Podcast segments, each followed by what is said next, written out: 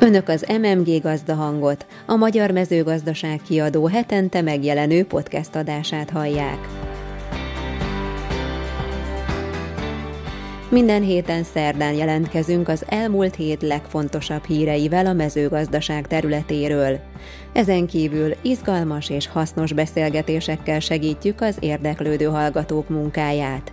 Rizsányi Rózsa vagyok, az MMG Gazdahang podcast háziasszonya.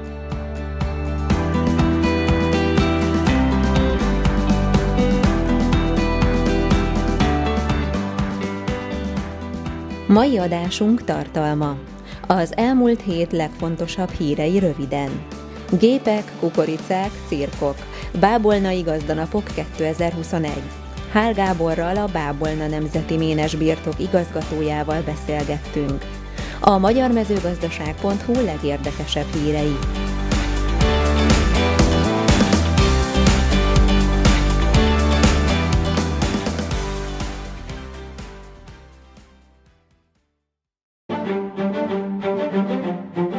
Az adás első részében tőlem hallhatják az elmúlt hét legfontosabb híreit.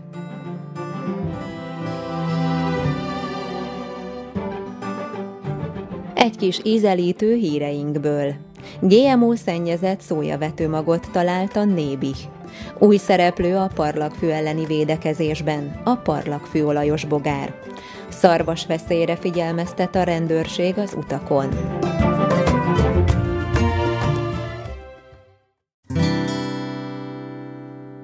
Új biológiai védekezéssel kísérleteznek magyar kutatók a parlagfű ellen. A vizsgálatok szerint a parlagfű olajos bogár hatékonyan ritkíthatja a gyomnövényt. A parlagfű olajos bogarakat néhány éven belül mesterségesen felszaporítva lehetne kihelyezni.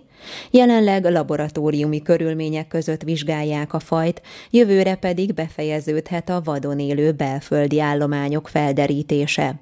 Az eddigi vizsgálatok szerint a levéltetvek, levélbolhák, levélgombák nem jelentenek igazán hatékony biológiai megoldást a gyomnövényjel szemben. A szakemberek abban bíznak, hogy a parlagfűolajos bogár oda is eljut, ahová a hatósági ellenőrzés nem. Így a gyomnövények eddig ismeretlen élőhelyeit is elérhetik. A kutatók hangsúlyozták, hogy a parlagfű az új módszerrel sem fog eltűnni, ám ha beválik, azzal csökkenhet a belföldi pollenterhelés. GMO szennyezett szójavetőmagot talált a Nébih. Az előállítók és a felhasználók ellen is intézkedett a Nemzeti Élelmiszerlánc Biztonsági Hivatal, miután Győr, Moson, Sopron és Vas megyékben mintegy 400 hektáron elvetették a szennyezett vetőmagokat. A szakemberek elrendelték a növényállomány zárolását, a betakarítás előtti megsemmisítést és a növények kitárcsázását, hogy a szennyezés ne terjedhessen. A vetőmag előállítói és felhasználói is együttműködtek a hatósággal. A Nébi hangsúlyozta, hogy Magyarországon nem lehet génmódosított vetőmagot elvetni, ezért a forgalomba kerülő tételeket megvizsgálják, és szükség esetén eljárást kezdeményeznek a a forgalmazóval szemben. Uniós oltalomban részesült a jássági nyári szarvasgomba. Az Európai Bizottság augusztus 19-én kihirdetett rendeletével oltalom alatt álló földrajzi jelzést kapott a nyári szarvasgomba, vagyis a Tuber aestivum vittad, föld alatti gombafajnak a megjelölt földrajzi helyen összegyűjtött friss helyi változata. Termőterülete a Tarna és Zagyva völgyében elhelyezkedő jásságban található. Leginkább a tölgy, a mogyoró és a gyertyán gyökérzetén telepszik meg, de ültetvényeken, úgynevezett triflakertekben is terem. A jássági nyári szarvasgomba illata leginkább főt kukoricára vagy pörkölt és erjedt árpamolátára emlékeztet, amelyet a frissen kasszált fűre jellemző aroma kísér. Íze intenzív, a finom dióra hasonlít. Május végétől augusztus végéig terem szemben a többi szarvasgombával, amelyek november végéig is gyűjthetők. Több zöld felületre lenne szükség a városokban. A megfigyelések és mérések szerint a fővárosi hősziget hatás következtében a belvárosban az árnyékmentes aszfaltutak hőmérséklete akár már májusban elérheti a 40 Celsius fokot a déli órákban. Állapították meg az Ötvös Loránd Tudományegyetem meteorológiai tanszékének szakemberei. A klímaváltozástól gyakoribbá és intenzívebbé válnak a hőhullámos és száraz időszakok, kiegészülve a hősziget hatással. Ezek a tényezők tovább rontják a városlakók komfortérzetét és növelik az egészségi kockázatokat. Fejtik ki a kutatók a másfélfok.hu oldalon megjelent tanulmányukban. A meteorológusok szerint minőségileg és mennyiségileg is több zöld felületre van szükség a városokban, a csapadékot kék-zöld infrastruktúrális elemekkel kell helyben tartani, át kell gondolni az építő és burkolóanyagok színét és anyagát, valamint a városi közlekedést. Szarvas veszélyre figyelmeztet a rendőrség az utakon. Augusztus végétől november közepéig különösen az erdős, ligetes útszakaszokon számítani kell szarvasok megjelenésére, írta a rendőrség a Facebook oldalán. A szarvasbőgés az időjárási és földrajzi viszonyoktól függően először az ország nyugati részein kezdődik, Somogy, Zala, Vas és Győr Moson Sopron megyében, és folyamatosan északi-északkeleti irányba haladva az empléni tájegységek gímszarvasai zárják a sort. A bőgési időszakban az állatok jóval aktívabbak, veszélyérzetük csökken, ezért könnyen kiszaladhatnak az úttestre. A szarvasok mozgása szeles időszakban általában alábbhagy, de alkonyat idején, valamint hidegre forduló időjárás esetén mozgékonyabbak. A rendőrség kiemelte, hogy a szarvas elütés következményei súlyosak lehetnek. Nem csak a vadállat sérülhet, hanem a jármű vezetője és utasai is. Természetkárosítás büntette miatt emelt vádat egy férfi ellen a kalocsai járási ügyészség. A vádirat szerint a férfi 2020. április 18-án a Szántóföldjén szándékosan tüzet gyújtott, egy bálát akart elégetni, de a tűz a feltámadó szél miatt gyorsan átterjedt a környező területre. A férfi ennek ellenére nem értesítette a tűzoltóságot, hanem hazament. A tűz miatt a Dunavölgyi főcsatorna mellett lévő Natura 2000 minősítésű, országos jelentőségű védett természeti terület 4,3 hektáron leégett. A tűzben az érintett élőhelyek jelentős mértékben megváltoztak, védett, valamint az Európai Unióban természetvédelmi szempontból jelentős állatfajok egyedei pusztultak el. A büntetlen előéletű vádlott beismerte a bűncselekmény elkövetését, a vádirat pedig pénzbüntetés kiszabását indítványozta.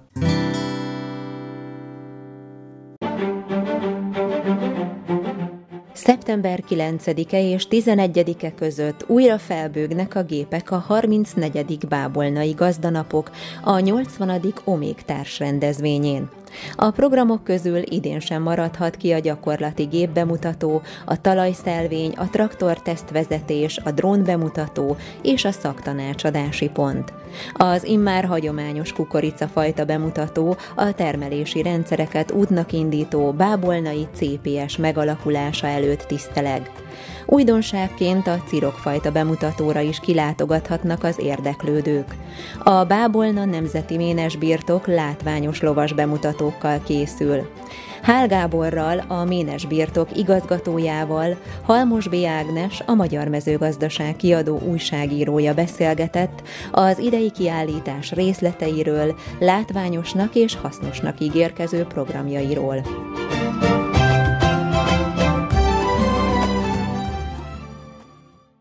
A Magyar Mezőgazdaság kiadó nevében szeretettel köszöntöm Önöket. Ha szeptember, akkor bábolnai gazdanapok. Azt hiszem, ez most már minden gazdálkodó számára teljesen egyértelmű. Tehát mi is lehetne más ma a témánk, mint a bábolnai gazdanapok. Köszöntöm a stúdióban vendégünket, Hál Gábort, a Bábolna Nemzeti Ménes Birtok igazgatóját. Hányadik alkalommal is rendezzük már meg, hiszen a Magyar Mezőgazdaság kiadó és a Nénes Birtok együtt rendezi ezt a ezt a rendezvényt. Igen, immáron 34. alkalommal kerül megrendezésre a gazdanap. Egy nehéz időszak után, ugye a tavalyi évben is egy picit nehézkesen indult, de mégis a számunkra kellő megelégedéssel ért véget, úgyhogy újra felvettük a fonalat, és nehéz helyzet ide, nehéz helyzet oda. Az igények felmérése után újra belevágtunk, és én gondolom, vagy legalábbis úgy érzékelem jelen pillanatban, hogy nagy az érdeklődés, úgyhogy nagyon sok vendéget várunk. Mi minden programmal csalogatjuk a nézőket? Ugye Báborna mindig arról volt nevezetes, hogy a, az aktuális technológiákat, legújabb technológiákat, legújabb gépkapcsolásokat egy ilyen élő show jelleggel mutassa be. Ez az idén sem lesz másképp. Ugye rengeteg aktuális téma kapcsolódik ezekhez. Ugye a gépkapcsolásokon kívül, az új gépek bemutatóján kívül mindenképpen megemlítést érdemel az, hogy most rendezik a CPS konferenciát, illetve a CPS rendszernek az 50. jubileum konferenciát, megemlékezését. Ugye azt kell róla tudni, hogy gyakorlatilag minden termelési rendszernek az alapját képezte. 50 évvel ezelőtt hívták létre. És, és hát Bábolnához kötődik, ugye? Természetesen, úgyhogy még Burgert Robert idejében alakult, és én úgy gondolom, hogy ez a kellő tiszteletadás ennek az 50 évnek, ami, ami fémjelezte ezt a rendszert, amiből egyébként a többi rendszer is gyakorlatilag kiforrotta, kinőtte magát.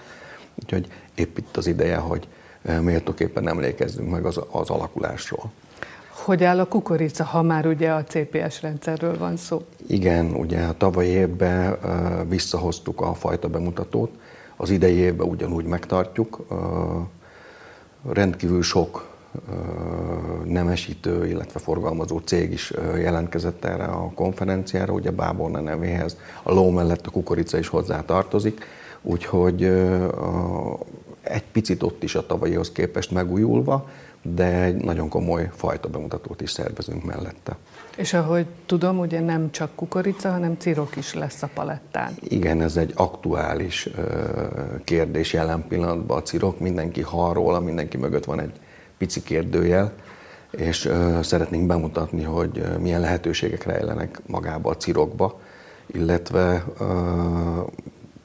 ahhoz képest, ahogy a kukoricát termeltük, ahhoz képest a cirkot is miért is érdemes termelni, és mivel tud segíteni a gazdálkodóknak. A lótenyésztésben lehet-e szerepe a ciroknak? Hát ha konkrétan a lótenyésztésben nem is, de egy, egy olyan fajta uh, rendkívül uh, jó kiegészítő növény, ami ugye napjainkban nagyon fontos az, hogy gazdaságosan termeljünk. Én úgy gondolom, hogy egy időben elfelejtettük ezt a növényt, és most talán egy picit megújulva szeretnénk mi is hozzájárulni ahhoz, hogy ez a növény visszatérjen a kultúrák közé, a termesztett kultúrák közé. Az utóbbi heteknek a, az időjárás az nem viselte meg? Volt egy időszak, amikor nagyon aszályos időszak volt, de ezek a fajták pontosan azt fogják bizonyítani, mind a kukorica, mind a cirok, hogy emellett a szélsőséges időjárás mellett is képesek viszonylag komoly hozamokat biztosítani. Ugye napjainkban ez nem egy elhanyagolható szempont, az időjárásunk átalakul, valamivel kevesebb csapadék érkezünk hozzánk, elég hektikusan változik, egyszer semmi, aztán egyszer nagyon sok. Ezzel meg kell tanulni a gazdálkodóknak együtt élni, nagyon nehéz, de én úgy gondolom, hogy maguk a fajták, a gépek, azok mind-mind ezt szolgálják, hogy valamilyen módon ezt a termelést olyan fenntartható pályán tudják továbbvinni, amivel, amivel ez a kiszámíthatóság valamennyire alkalmazható a mezőgazdaságban. A ménes birtok mennyire profitál a gazdálkodásában ezekből a, ezekből a bemutatókból, ezekből a bábolnai tapasztalatokból? Az az igazság, hogy az én szememben ez egy hatalmas fórum, mind a gépek terén, mind a szakemberek terén nagyon sokan gyűlnek össze. És ugye ez egy régi közhely, de nagyon igaz mondás, hogy több szem többet lát. A tapasztalat a legnagyobb úr a mezőgazdaságban ezek a tapasztalatcserék, ezek mind-mind azt segítik elő, hogy a, hogy a termelés hatékonysága, kiszámíthatósága, fenntarthatósága valamilyen módon egy olyan mederbe terelődjön, amivel, ami mindenkinek a létét, illetve az előremenetelét szolgálja. Mi is nyitott szemmel járunk ilyenkor, mindannyian, a kollégáim is, én is, pontosan azért, hogy a legújabb technológiákból, a legújabb fajtákból, a különböző szakmai kerekasztal beszélgetésekből is olyan információkat tudunk mi is összegyűjteni, mert mindenképpen elengedhetetlen és segítő jellegű a termelésben.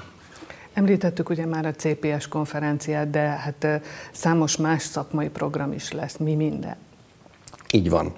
Ugye megemlítést érdemel a szakiskolai nap. Ugye jelen pillanatban az egyik legkomolyabb probléma a mezőgazdaságban a generációváltás és a szakember utánpótlás.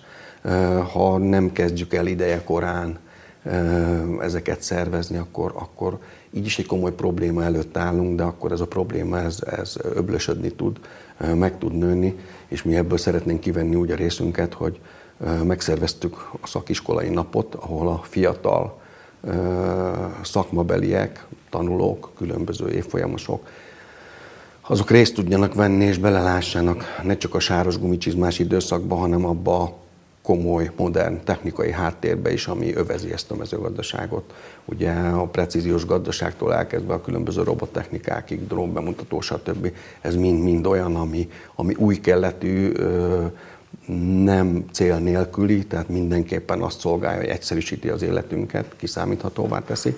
Ebbe szeretnénk, ha ők ideje korán belelátnának, mint egy ezer diákot várunk ide, és hát az elmúlt két évben ugye ezzel megpróbálkoztunk, nagy sikere volt, én úgy gondolom, hogy most is az lesz, mert nagyon gyorsan megtelt a jelentkezési paletta, úgyhogy bízunk benne, hogy tudunk olyan újat mutatni ezeknek a fiatal feltörekvő, leendő agrárszakembereknek, akik élethivatásul választják, hogy mondom, ne csak a, a, a, a munkás részét, hanem azt a részét is, amivel az előre menetelt lehet egy picit jobban kiszolgálni, vagy jobban megtámogatni, azt is lássák ideje korán. Még mindig maradjunk a szakmai programoknál. Más konferenciák is lesznek, ugye? Nem csak a, nem csak a CPS konferencia. Így van, tehát a, szaktanácsadói, a szaktanácsadói pontokat hoztunk létre, ezeken belül kerekasztal beszélgetéseket. Ezek nagyon fontosak, ugye annyi információ áramlik be a világból, a mezőgazdaságba, hogy az ember csak kapkodja a fejét, ez megpróbálunk egy kis segítséget adni a pályázatok tekintetében, a hitelezés tekintetében, a különböző fejlesztési formák tekintetében. Ez mindig érdekes szokott lenni, és mindig nagy érdeklődésre tart számot. Ugye ez az egyik ilyen, amit mindenképpen megemlítenék. A másik az az élelmiszergazdasági konferencia, ami napjainkban nagyon-nagyon aktuálissá vált, ugyanis a takarmányárak nagyon-nagyon elugrottak. Na most, hogy mi várható ezen a téren, illetve ezt hogy lehet ellensúlyozni, ha egyáltalán lehet, vagy milyen módszerek vannak erre, ezeket érdemes ehhez hozzá, vagy ezekhez értő emberektől meghallgatni, és ugye első kézből tájékozni olyan formán, hogy az embernek legyen elképzelése arról, hogy akkor mi is a csapás irány, merre felé kéne haladni. Úgyhogy én úgy gondolom, hogy ez a másik ilyen konferencia, ami, ami nagy ö, érdeklődésre tart számot. Egy kicsit térjünk rá a, a, ménes birtokra. Tehát, hogyha, hogyha mondjuk a ménes birtokon ugye azért takarmányozni kell. Mi minden stratégiát alkalmaz, hiszen, hiszen mégiscsak a ménes birtok valamilyen módon példát mutat a környékbeli gazdálkodóknak is. Hogyan tudják ezeket a takarmányár növekedést, hogyan tudják kivédeni, vagy valamennyire kezelni? Ugye nálunk jelen pillanatban az állattartáson belül kizárólag a ló, ami előfordul, és ráadásul két olyan fajtát tartunk, az arabot, illetve hármat, a sági arab, arab telivér, illetve egy igazi teljesítményló, az angol telivér, ami versenyló.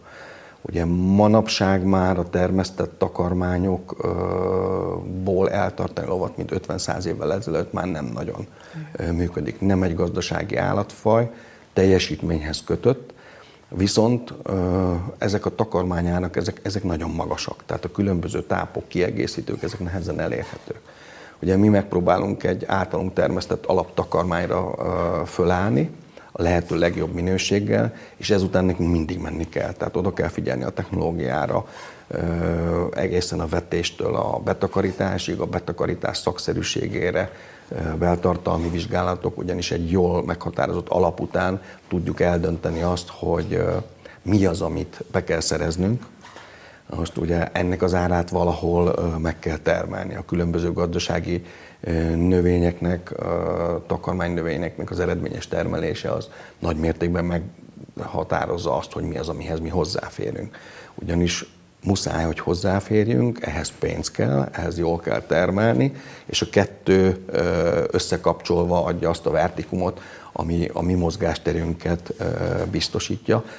Úgyhogy sokan szokták tőlem kérdezni, hogy hát ha csak ló van, akkor miért termeltek kukoricát meg buzát? Azért, mert a ló nem csak zabot teszik, hanem eszik mást is, és ami jól termelünk kukoricát, buzát, napraforgót, árpát, akkor hozzáférünk azokhoz a az egyéb kiegészítékhez, egyéb tápokhoz, amik, mint már említettem, nem olcsóak, viszont elengedhetetlen a szakszerű felneveléshez és a komoly teljesítmény eléréséhez. Ezért nekünk ez fontos.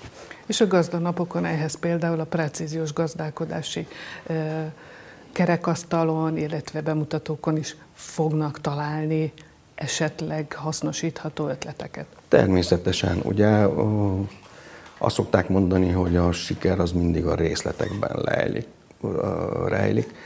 Mm, én úgy gondolom egyébként, hogy jelen pillanatban azok a finom hangolások, ha egy jó alap van, akkor azok a finom hangolások, amik folyamatosságot igényelnek, azok nagy mértékben meghatározzák azt, hogy az ember hova ér el, vagy hova érhet el. Tehát ezekre az apró részletekre nekünk nagyon kell figyelni. Ezért fontos ugyanúgy, mint bárki másnak, hogy megfelelően tájékozódjunk, megfelelő ismeretanyaggal rendelkezzünk, és abból azokat adoptáljuk a mi rendszerünkre, ami nálunk megvalósítható, és esetlegesen várhatóan eredményességhez vezet. Ha már ugye a ló szóba került, hát bábolnai gazdanapok nem lehet lovas programok nélkül sem. Így minden évben valami más szeletét mutatja meg a, a bábolnai gazdanapok a magyar lovas életnek. Idén melyik szelet kerül sorra? Igen, hát a, ugye bábolna neve összefort a lóéval. A lovat nehéz mozgatni. Nyilván elmegyünk mi is itt-ott megjelenünk, de nekünk ez mindig egy nagyon komoly megjelenési lehetőség, hogy az ott folyó ménesi munkát, illetve annak az eredményét sok ember előtt megmutassuk, és ez nekünk egy nagyon-nagyon jó alkalom arra, hogy a saját dolgunkba is betekintést adjunk, illetve hogy ez kellő, kellően érdekes legyen, ezért mindig megpróbálunk valami olyan szeletet mellé tenni még, ami, ami ezt az érdeklődést felkelti, vagy esetleg tovább fokozza, Ugye a ló az egy nagyon látványos dolog. Na most a, ennek a hasznosításával kapcsolatban, hogy mennyi mindenre alkalmas, hogyha ezt érzékeltetjük az emberekkel, akkor ez egy széles alapot kínál, és mi mindig abban bízunk, hogyha csak tíz látogatóból egy leteszi a névjegyét a ló mellé, akkor már nem voltunk hiába. Tavaly évben a történelmi játékok voltak,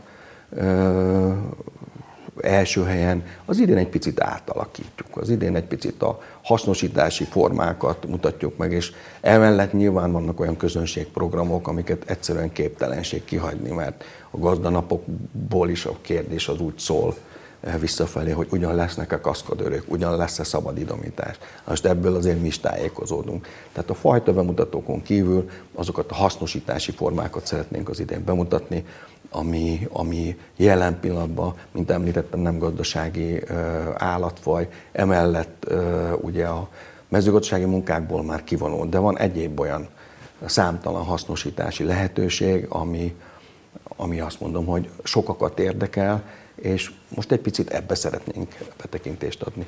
Tehát lesznek fogatók, lesznek Természetesen. Munka, mindenféle munkabemutató? Hát, hogyha nem is munkabemutatónak hívom, de a, azok a hasznosítási formák, amik jelen pillanatban jutottak a lónak az idejébe, a sók, a fogatok, a lovagolhatóság, a lovaglás, vagy a lónak az egyéb hasznosítási formáit szeretnénk előtérbe helyezni. Értem. Hogyha ki akarna emelni egy olyan programot a, a rendezvényből, amire ön szerint nagyon szüksége van a látogatóknak, akkor mi lenne az? Tehát amit a leghasznosabbnak ítél.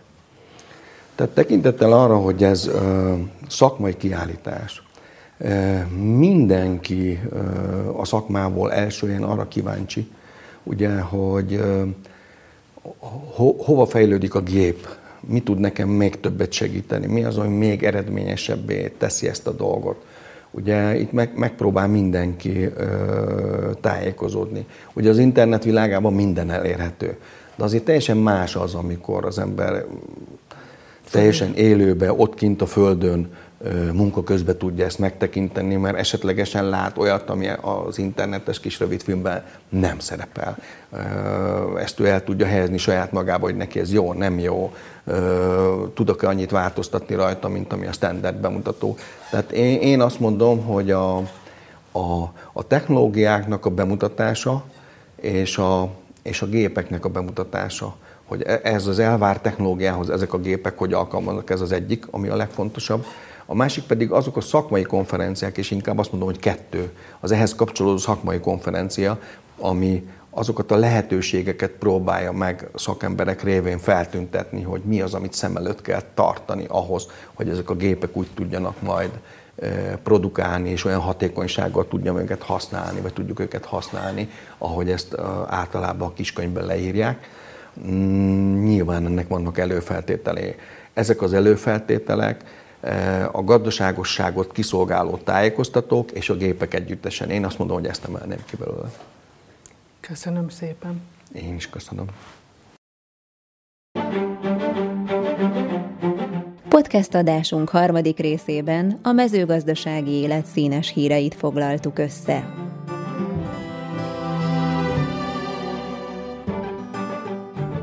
Egy kis ízelítő híreinkből. Beoltanák a szarvasmarhákat metán termelés ellen. Nagy üzlet a kínai csirkeláb piac. Félig burgonya, félig paradicsom segíthet tenni az élelmiszer és klímaválság ellen. 128 tonna kukoricával is lehet fizetni egy új terepjáróért.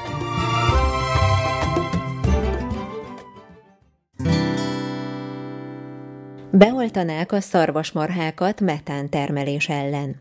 Gyökeres fordulatot hozhat a mezőgazdasági metán kibocsátás csökkentésében egy szarvasmarháknak szánt metán elleni vakcina.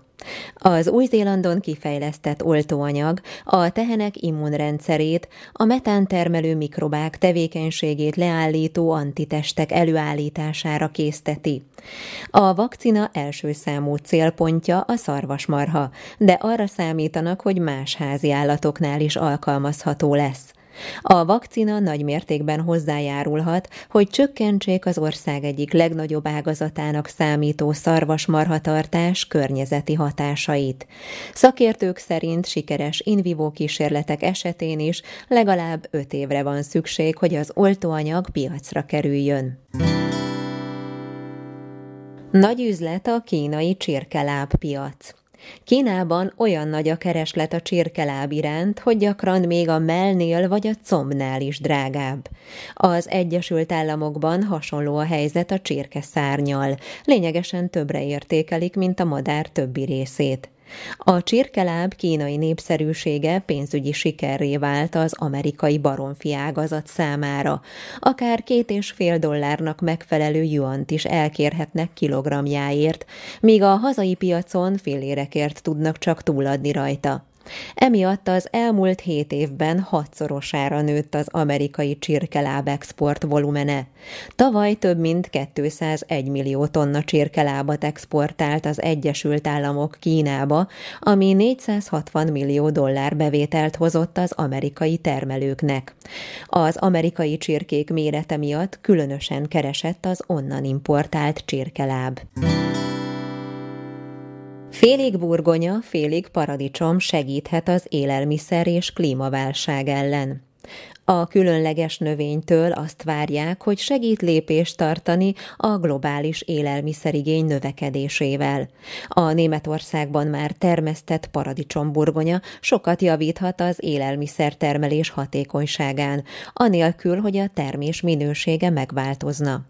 Ez a két nagyon különbözőnek tűnő növény, a burgonya és a paradicsom ugyanabban nemzetségbe tartozik, mint ilyenek egymásra oltva egy növényként is termeszthetők, amely a föld fölött paradicsomot, a föld alatt pedig krumplit terem. A hibridet oltással állították elő, ami ősi gyakorlat a kertészetben, de a lágyszárú zöldségek keresztezésében újdonságnak számít. Az újszerű hibrid, melyet angolul pomátónak hívnak, hatékonyabbá teheti a növénytermesztést, például városi környezetben. Tehát kisebb helyeken, például erkélyen vagy háztetőn is viszonylag nagy mennyiségű élelmiszert lehet előállítani a termesztésükkel. Miközben gyorsan nő a népesség, a mezőgazdasági művelésre alkalmas terület egyre fogy. A hatékonyság javításával leküzdhető ez a probléma, és a megfelelő fajták előnyös tulajdonságainak megőrzésével a víz vízhiány és a termést megtizedelő növénybetegségek is. Kukoricával is lehet fizetni egy új terepjáróért. A Toyota új utat tör a közvetlen marketingben. A braziliai gazdáknak a megszokott mezőgazdasági cserekereskedelmet kínálja az autók vásárlásakor. A Toyota Barter program részeként a gazdák fenntartható módon termesztett kukoricájukat és szójababjukat piaci áron Hilux vagy Corolla Cross termékekre cserélhetik. Az autógyártó az aktuális piaci értéket veszi alapul. A Toyota 2019 óta kísérleti projektben tesztelte az autóvásárlást Brazíliában a mezőgazdasági termékekért cserébe. Ez a lehetőség már hivatalos, és célja, hogy bővítse a Toyota piaci jelenlétét és erősítse az ország agrárvállalkozásait. Jelenleg a Toyota Barter elnevezésű disztribúció csak kilenc szövetségi államban érhető el, de bővíteni szeretnék.